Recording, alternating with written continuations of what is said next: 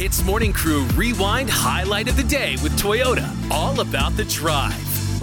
In case you missed it, what went down in the last 24 hours? SPM examinations this year is going to be held from 5th December 2023, like I said, to 7th of March 2024. SPM, of course, standing for Sijil Pelajaran. What's his name? Pelajaran, sorry. Oh, great.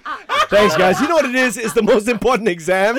Okay, clearly, I did not take this exam, but what they're allowing you to do now is actually apply for a job. Stop it. Okay, as an SPM invigilator. Yeah. What that means is someone overseeing the exams, making sure the students behave. And it's something that you can actually apply for on the website right now of the Education Ministry. I think this is the first time they're ever doing this because previously, it's your existing teachers in your school that become the SPM invigilators.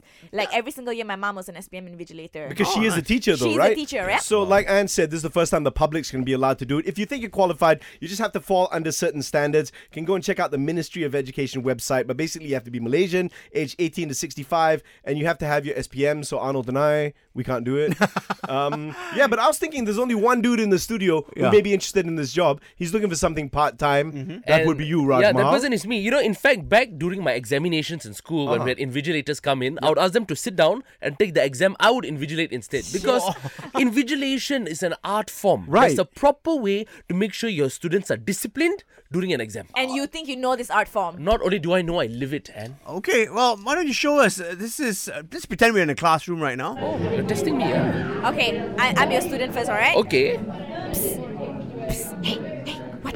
Answer for number two. Oh, ask him answers. Excuse me, Anne, Ian, are you all trying to copy exams from each other? No, mister. Exam answer, you're trying to copy. You listen to me, huh? You listen to me. This exam is important because it determines your future. If you're a cheater, now you'll be a cheater forever. What will your parents think of you? Embarrassing. Sorry, Jacob. Give me your paper. Give me your exam paper. No, cannot. Terry, try again next year.